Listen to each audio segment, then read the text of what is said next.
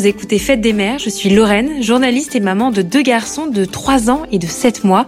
Je suis originaire de Corrèze et je vis à Paris depuis 2015. La maternité a toujours fait partie de moi, chaleureuse envers mes proches, à l'écoute, inquiète aussi.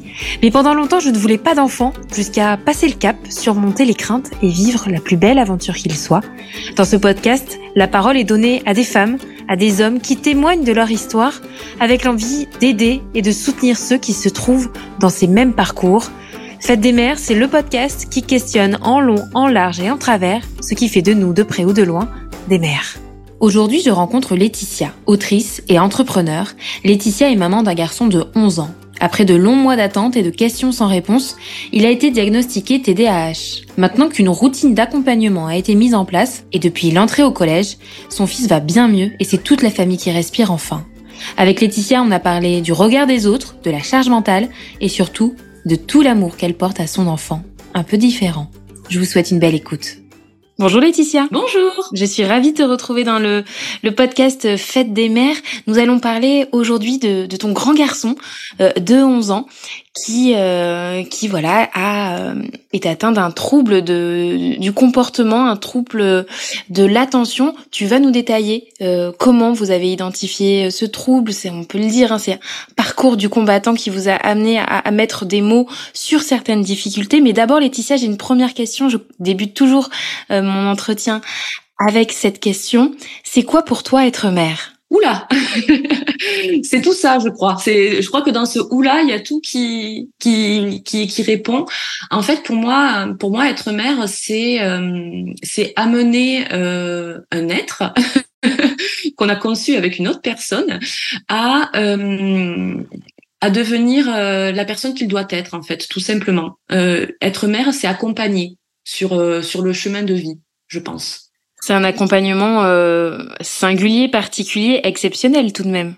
Oui, ah oui, oui, oui, totalement, puisque là on est totalement investi, puisque c'est le fruit de nos entrailles. Donc, ouais, voilà. Pour moi, être mère, c'est accompagner et donner le meilleur de soi pour l'avenir, en fait, de l'enfant qu'on a mis au monde. Si on revient sur l'accompagnement, sur cette notion-là, c'est exactement ce que vous avez fait avec ton compagnon pour trouver des réponses, accompagner votre enfant autour de l'âge de 5 ans, 6 ans, à trouver des réponses. Est-ce que tu peux nous raconter ce qui vous est arrivé ? Oui, alors l'avantage, entre guillemets, c'est que comme je suis une ancienne institutrice, les troubles du comportement m'étaient familiers chez les enfants et j'ai vite compris que mon fils avait un souci de cet ordre-là. Je ne pouvais pas diagnostiquer parce que je ne suis pas médecin, mais je voyais bien qu'il y avait un trouble, qu'il y avait une pathologie derrière son comportement. Quel était son comportement ? Alors, c'était un enfant très agité, très vif, alors en même temps très curieux. Donc ça, c'est parce qu'il n'y a pas que des désavantages au TDAH, loin de là. Mais voilà, c'était un enfant très vif, très qui avait énormément de mal à accepter la frustration. Alors on sait qu'un enfant en bas âge a du mal avec la frustration, mais lui, c'était vraiment plus quoi. Donc, et puis il y avait surtout un gros problème, c'est que les 2 premières années de sa scolarité se sont très bien passées, en petite section et moyenne section. Il avait une institutrice qui l'aidait, qui se mettait, qui acceptait le fait qu'il bouge plus que les autres, le fait de devoir parfois le mettre sur d'autres activités pour qu'il se pose. Mais par contre, arrivé en grande section, il est tombé sur une enseignante pas du tout coopérative. Ni avec lui ni avec nous. Et en fait, à la base, si j'ai fait diagnostiquer mon enfant, c'était pour pouvoir, c'est très moche à dire, hein, mais pour pouvoir avoir un papier à lui fournir en lui disant voilà, mon fils il est comme ça. Maintenant, il va falloir qu'on trouve des solutions ensemble. Donc une fois que vous avez identifié ce trouble, tu as eu enfin ce papier, qu'est-ce qui s'est passé avec cette institutrice et puis aussi qu'est-ce qui s'est passé dans votre quotidien ? J'imagine que quand on a enfin des réponses, quand on a enfin une étiquette à coller sur certains comportements, ouais, ça change la vie. Oui, totalement. Alors après, il faut savoir que avant d'arriver à avoir le diagnostic, Mathéo avait changé de maîtresse. C'est très long le diagnostic. Oui. Alors ça a été très long déjà de trouver une bonne psychologue. parce que la première qu'on a consultée n'était pas du tout familière de la chose et surtout elle n'a pas compris notre demande, elle n'a pas compris qu'on était en attente d'un diagnostic, qu'on était en attente de réponse. Elle, tout ce qu'elle voulait, c'était apaiser notre enfant. Donc il a fallu donc du temps pour trouver la bonne psychologue. Et une fois qu'on a eu trouvé la bonne psychologue et que le diagnostic a été posé, le Covid s'est mis là-dessus. Donc ça a retardé encore plus à la fois, j'imagine, l'accompagnement de votre enfant et puis sa prise en charge scolaire. Totalement. Ça a été très long du coup et pour tout dire, donc on a commencé les démarches. Mathéo était en grande section. Et finalement, il a commencé à avoir des prises en charge au niveau de l'école et au niveau des c'est pas des médecins qu'on dit, c'est des au niveau de spécialistes, notamment en psychomotricité et en psychologie. Il était en fin de CE1. Fin de CE1. Alors que vous aviez débuté en grande moyenne section, ça fait donc deux années. Qu'est-ce qui s'est passé? Deux grandes années. Qu'est-ce qui s'est passé pour Mathéo pendant 2 ans et qu'est-ce qui s'est passé surtout après? Alors pendant ces 2 ans, pour Mathéo, c'était très compliqué parce qu'il était le gamin stigmatisé de l'école, en fait. Nous, on avait beau dire qu'on essayait, donc qu'on était en train de mettre en place des choses, on avait l'impression de se retrouver face à un mur. C'était d'autant plus compliqué pour moi qui faisait partie à ce moment-là encore de l'enseignement de l'éducation nationale. Voilà, de me retrouver face à des collègues qui n'entendaient pas, en fait. Pour moi, c'était la double peine. C'était, et d'une, on n'entendait pas mon fils, et de deux, mes collègues me faisaient pas confiance quand je leur disais que Mathéo avait un trouble. Donc c'était. Comment tu peux expliquer ce manque de confiance? Est-ce que c'est une question générationnelle, une question d'information, d'empathie, tout simplement? Alors générationnelle, je pense pas, puisque elles étaient toutes ou plus jeunes ou de mon âge, donc normalement non. Mais après, il y a un peu ce côté. Tous les parents pensent que leur enfant a quelque chose. On est un peu dans ce mood de ouais, mon enfant s'il est comme ça, c'est parce qu'il est hyperactif. Oui, mon enfant il est comme ça, c'est parce qu'il est surdoué. Avec plein de parents qui ont tendance à poser des diagnostics par eux-mêmes et du coup, les enseignants sont devenus très très réticents du moment que on n'a pas une preuve avérée. Voilà. Donc cette preuve vous l'aviez pourtant. On l'avait pas encore pendant les 2 années là. Voilà, tant qu'on n'avait pas ce fameux papier, c'était très compliqué. Et Mathéo, lui, il le vivait très mal parce qu'en fait, il sentait au fond de lui qu'il y avait quelque chose qui ne fonctionnait pas comme les autres. On va dire comme ça, puisque c'est exactement ça le TDAH, c'est un fonctionnement différent en fait, au niveau des émotions, au niveau de la concentration, au niveau de l'attention. Et lui, il sentait qu'il y avait quelque chose qui le différenciait des autres, mais et du coup de pas savoir ce que c'était, pour lui c'était très très très compliqué à appréhender et à accepter. Et une fois que vous avez eu ce papier, donc est-ce que enfin tes collègues d'ores et déjà et tout le corps enseignant vous ont pris au sérieux? Alors, ah vraiment, c'est ce que tu vas me dire. Voilà, être pris au sérieux, c'est un bien grand mot. C'est-à-dire que, en fait, oui, dans un sens, oui, on a été pris au sérieux puisque le diagnostic étant posé, les enseignants ont accepté que Mathéo soit TDAH. Mais le souci, c'est que les enseignants ne sont absolument pas formés dans notre pays. Très peu savent réellement ce qu'est un TDAH, très peu savent réellement comment fonctionne un enfant TDAH. Et donc, au final, pour eux, c'était juste une étiquette qui permettait peut-être de pouvoir demander une aide pour la classe au niveau de la MDPH, donc de la maison du handicap. Et qu'est-ce qui s'est passé ensuite ? Alors, au départ, la première année, nous, on a fait faire des bilans partout. Une fois donc que son TDAH a été posé, parce que c'était que le début. Une fois que le diagnostic était posé, il fallait faire des bilans auprès de différents spécialistes. Donc, on lui a fait des bilans en psychomotricité. Qu'est-ce qu'il a fait encore? Enfin, ça a été le plus gros bilan qu'on a fait pour qu'il puisse être aidé donc en psychomotricité. Et le souci, c'est que donc nous, on se démenait pour faire des bilans. Les spécialistes nous donnaient des clés pour Mathéo, mais on se retrouvait. Alors un coup devant une enseignante qui nous disait qu'elle pouvait pas mettre en place parce que c'était impossible dans sa classe. Par manque de temps, par exemple, des classes surchargées, et impossible de... Non, c'était plus par manque de motivation. Oui, de motivation, de formation aussi, ça va souvent. Voilà, exactement. C'était, en gros, à part une de ces enseignantes en CE2 qui, elle, a fait donc une demande auprès de la MDPH pour avoir une AVS, qui a essayé plein de choses avec Mathéo pour que ça aille mieux dans la classe.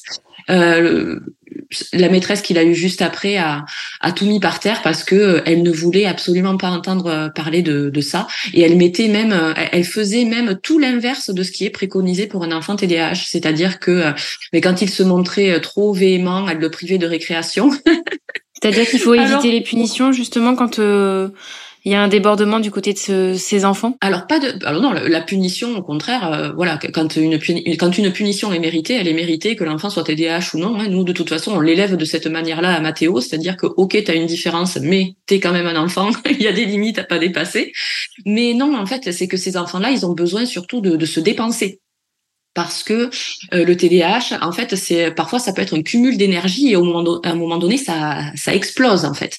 Donc, le priver de récréation, c'est contre-productif. C'est-à-dire que l'énergie va monter sans pouvoir être exprimée, et il va pas pouvoir se dépenser. C'est ça.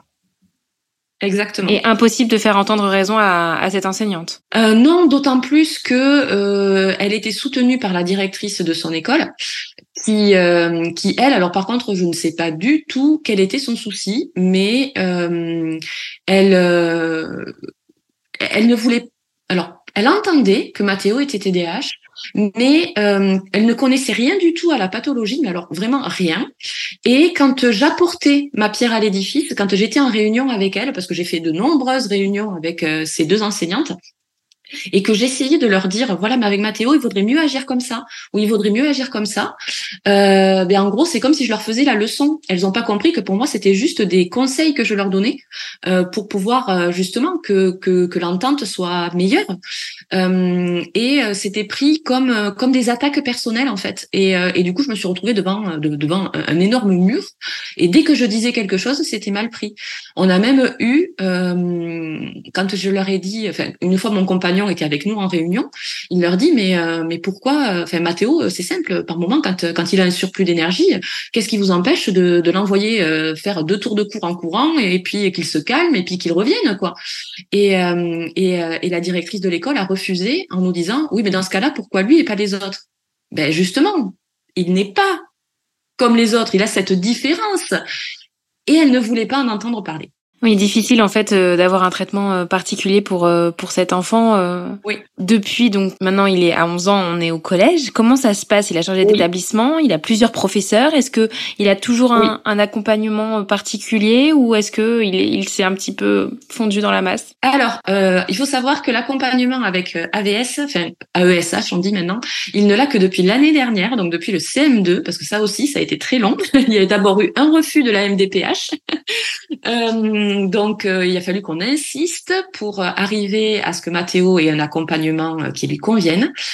Et autant te dire que vraiment, l'entrée en 6e, on l'a vécu avec la boule au ventre, hein, mais vraiment avec beaucoup d'appréhension, j'imagine. Ouais, beaucoup d'appréhension. Et finalement, ce qui est hyper étonnant, c'est que Mathéo s'est très vite fait à la vie au collège. Et que on est récompensé, mine de rien, parce que ces notes, alors elles fluctuent, mais il a des résultats tout à fait convenables, on va dire, en sachant que les années avant qu'il ait un traitement, parce que ça on y reviendra peut-être après aussi, parce qu'il est sous traitement sous Medikinet depuis l'année dernière. Donc avant qu'il ait ce traitement, pour lui l'école c'était très compliqué parce qu'il avait énormément de mal à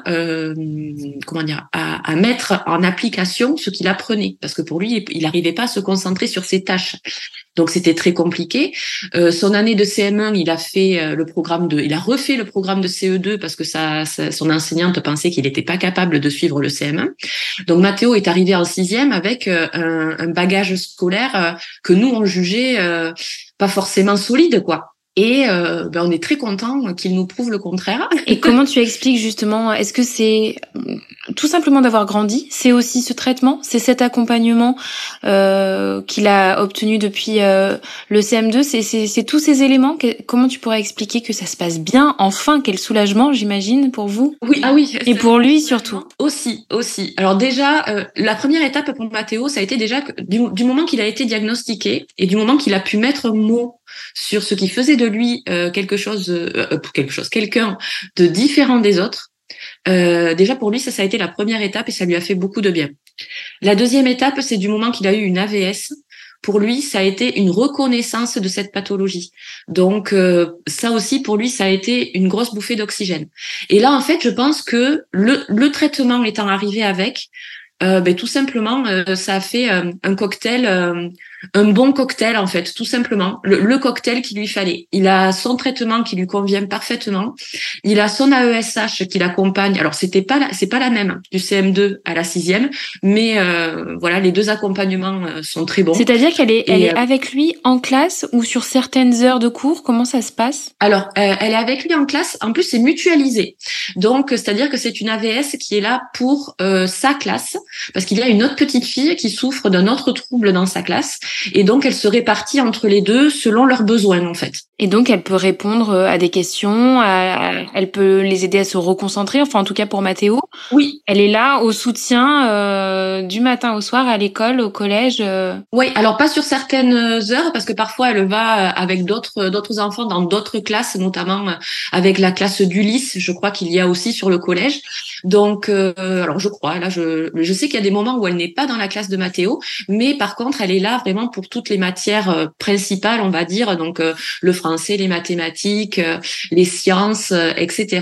Et pour Mathéo, l'avantage, c'est qu'elle le connaissait déjà avant. On est dans une campagne où tout le monde se connaît, hein, donc donc elle connaissait déjà Mathéo d'avant, elle savait quelle était sa pathologie, donc du coup, elle savait déjà quoi mettre en place avec lui, et donc elle sait que lui, voilà, ce qu'il faut, c'est pouvoir le reconcentrer quand il commence à papillonner et l'aider, parce que pour Mathéo, le passage à l'écrit, c'est très compliqué parce que c'est long, c'est fastidieux, et du coup elle lui prend les leçons, une fois sur deux, c'est elle qui lui prend les leçons, en fait. Et comment il va, ton grand garçon, aujourd'hui? Il va mieux.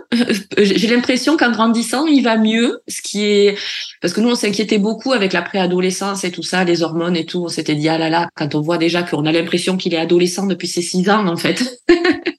Donc, nous, on se disait, on va être épuisé en permanence. Et en fait, non. Il commence à être plus posé. Il comprend que par moment, il est fatigant.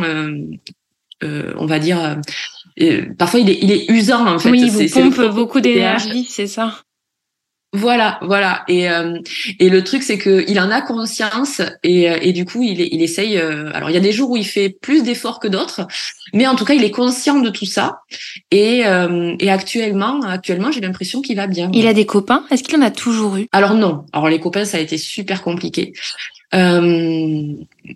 Ça a toujours été très très complexe parce que lui est très demandeur en amitié. Alors il faut savoir que dans le package du TDAH, il y a l'hypersensibilité. Voilà, ça aide. Hein.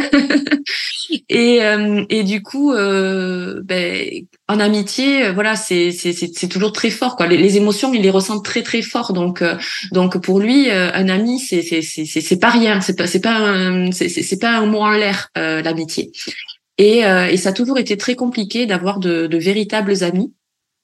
Là, en ce moment, il nous parle pas vraiment d'amis. On sait qu'il a des groupes avec qui il est au collège, mais il n'a pas d'amis attitrés, on va dire. À côté de ça, on parle beaucoup de l'école. En même temps, les enfants y passent beaucoup de temps, mais il fait aussi des activités extrascolaires. Comment ça se passe? Alors, il fait du basket. Il a repris le basket cette année. Il a fait du foot pendant 2 ans, mais on s'est vite rendu compte que finalement c'était peut-être pas ce qu'il préférait. C'est même lui qui a voulu retourner au basket. Et au basket, ça dépend, parce que le souci, c'est qu'il s'est retrouvé dans une équipe avec des enfants qui étaient dans son école l'année dernière, avec qui il ne s'entendait pas forcément bien. Donc il faut apprendre à composer avec ça. Mais en contrepartie, et c'est là où c'est chouette, c'est là qu'on se dit que quand même l'univers est sympa, c'est qu'il apporte souvent des alternatives, c'est que il y a une équipe dans un village voisin où il manque d'enfants pour faire des matchs tous les week-ends. Et du coup, Mathéo se retrouve un week-end sur deux à jouer avec cette autre équipe, une équipe dans laquelle il y a le fils d'une amie d'enfance à moi. Et c'est à croire que l'amitié, ça se transmet de génération en génération parce que tous les deux, ils ont raccroché de suite.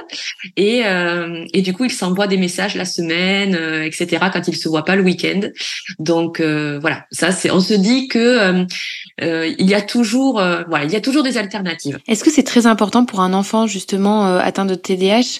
D'avoir des activités extrascolaires et surtout des activités sportives ou pas forcément? Alors oui, et là pour le coup c'est vraiment scientifique, c'est que quand on est TDAH, on a un déficit de dopamine et la dopamine, on la synthétise quand on fait des efforts, quand on a, c'est ce qu'on appelle une des fameuses hormones du bonheur, du bien-être, et du coup quand on fait du sport, on synthétise de la dopamine. Donc, c'est important, effectivement, pour un enfant TDAH, en principe, de faire une activité sportive. On va parler aussi, sans doute, d'un sujet qui doit peut-être te peiner, le regard des autres. Tu l'as évoqué déjà ouais. au travers du regard des enseignantes. Mais j'imagine que les autres parents d'élèves, vos proches aussi, comment ils perçoivent la particularité de Mathéo? Alors... Ouais, alors pour moi ça a été très très dur le regard des autres au départ. Alors déjà parce que je faisais partie de l'éducation nationale et donc ce regard des autres enseignants sur lui, ça, voilà, pour moi ça a été. Je pense que ça a fait partie aussi des raisons qui ont fait que j'ai quitté l'éducation nationale finalement, mais pour le mieux là encore, c'était une bonne alternative. Concernant les gens autour de nous, étonnamment, dans la famille, ça a été super bien accepté en fait. C'est que Mathéo, il est comme ça, Mathéo, il est comme ça quoi. Voilà, c'est. Moi, je vois vraiment dans ma famille avec ma mère, ça fait partie de lui et. On cherche pas plus loin finalement. Voilà, ça fait juste partie de lui. C'est voilà, c'est lui, il est comme ça et puis voilà. Donc ce regard-là est quand même assez encourageant. Et puis après il y a petit à petit en fait c'est bête à dire mais c'est comme s'il y avait deux camps en fait, il y a pas vraiment de juste milieu à l'heure actuelle, c'est-à-dire qu'il y a les gens qui acceptent tout de suite, qui sont au fait aussi des choses qui se disent dans les médias, sur les réseaux, puisque petit à petit tout ce qui est atypie, toutes les pathologies atypiques, petit à petit on commence à les expliquer, on commence à les développer, les gens les connaissent de mieux en mieux. Donc il y a le fait que ce soit reconnu, le fait qu'on en parle, donc du coup les gens acceptent plus facilement de comprendre et acceptent plus facilement la différence. Et de l'autre côté, il y a des gens qui veulent pas en entendre parler, qui sont totalement radicaux par rapport à ça. Et c'est que non, c'est juste un enfant mal élevé, quoi. Voilà. Et alors, avec ce genre de personnes, comment ça se passe? J'imagine que vous les voyez plus. Oui, voilà, exactement, ce genre de personnes. On fait du tri. Ah oui, oui, oui, ça permet de faire du tri, hein. C'est bien. C'est bien parce que moi qui suis quelqu'un qui prône la tolérance, justement dans mes écrits, pour moi je crois que c'est une des premières valeurs que je mets en avant dans mes romans. Donc du coup, pour moi les gens intolérants, que ce soit par rapport à la pathologie de Mathéo ou à toute autre chose, pour moi c'est non. Donc au moins Mathéo a été, on va dire, un révélateur d'intolérance. Et donc du coup les gens intolérants, c'est simple, hein, ils font rapidement un passage dans ma vie et puis ils s'en vont quoi. Et Mathéo lui, surtout à l'adolescence, hein, quand on est au collège, on sait à quel point ça peut être une période difficile. Est-ce que il peut être moqué ou critiqué justement par ce comportement? Oui. Ça arrive. Et comment il réagit? Est-ce qu'il il tient bon, il a un certain détachement vis-à-vis de certaines remarques de ses camarades? Alors le détachement, non, il ne l'a pas parce que justement à cause du TDAH, comme je disais tout à l'heure, en fait, on ressent tout très fort et donc du coup pour lui ça lui fait forcément très mal. Mais l'avantage c'est que quand ça arrive, il nous en parle. Et du coup, nous on arrive à désamorcer le truc en fait. Tout simplement, en lui disant que de toute façon le problème il vient des autres et pas de lui, et que s'il l'accepte pas tel qu'il est, il a rien à faire avec, tout simplement. Donc voilà, on essaye de lui montrer comme ça que c'est surtout pas à lui de penser qu'il est dans le, enfin, qu'il est une mauvaise personne. C'est les autres qui ne comprennent pas. Alors après, par moment, lui aussi il réagit très mal. Quand c'est lui qui réagit très mal, on lui dit. Vous lui dites aussi. Voilà, on lui dit qu'il a mal réagi et que son comportement n'était pas adéquat.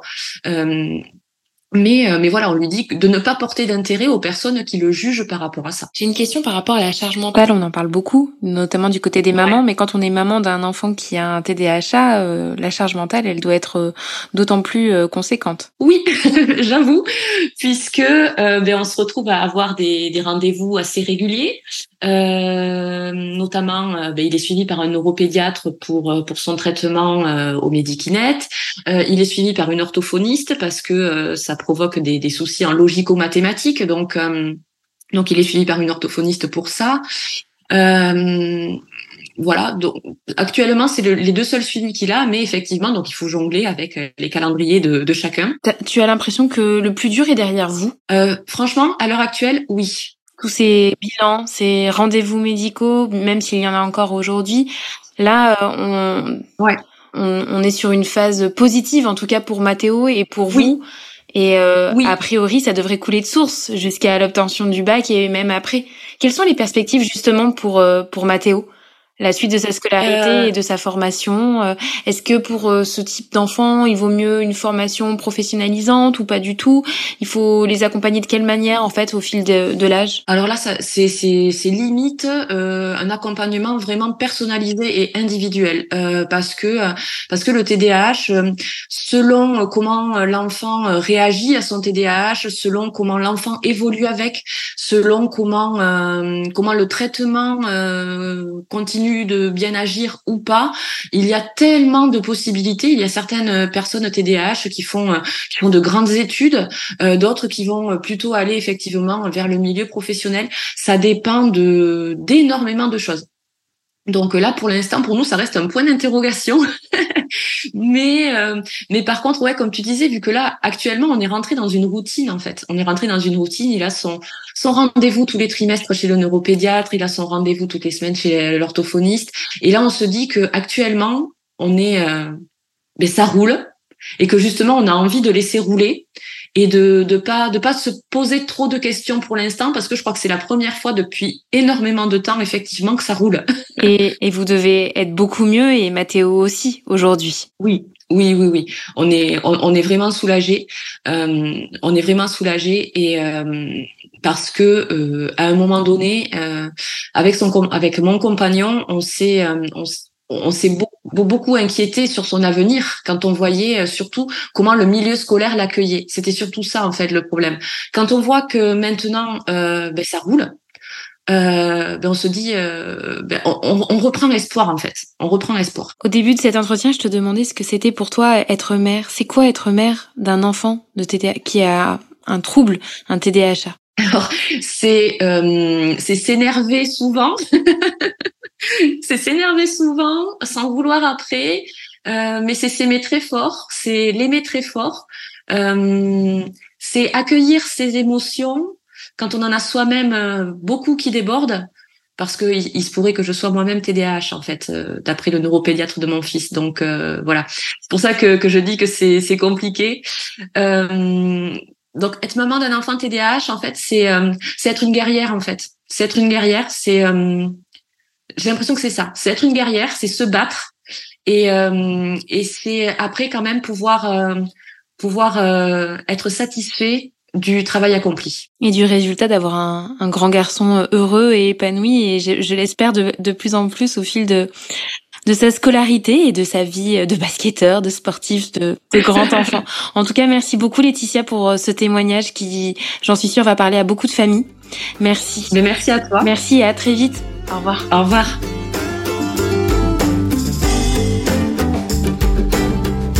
Vous venez d'écouter un épisode de Fête des Mères. Ce podcast est un projet personnel financé par mes propres moyens. Alors si ça vous a plu, n'hésitez pas à mettre une note positive. Et si vous voulez me raconter votre histoire ou tout simplement discuter, on se retrouve aussi sur Instagram, Fête des Mères, le podcast. À très vite.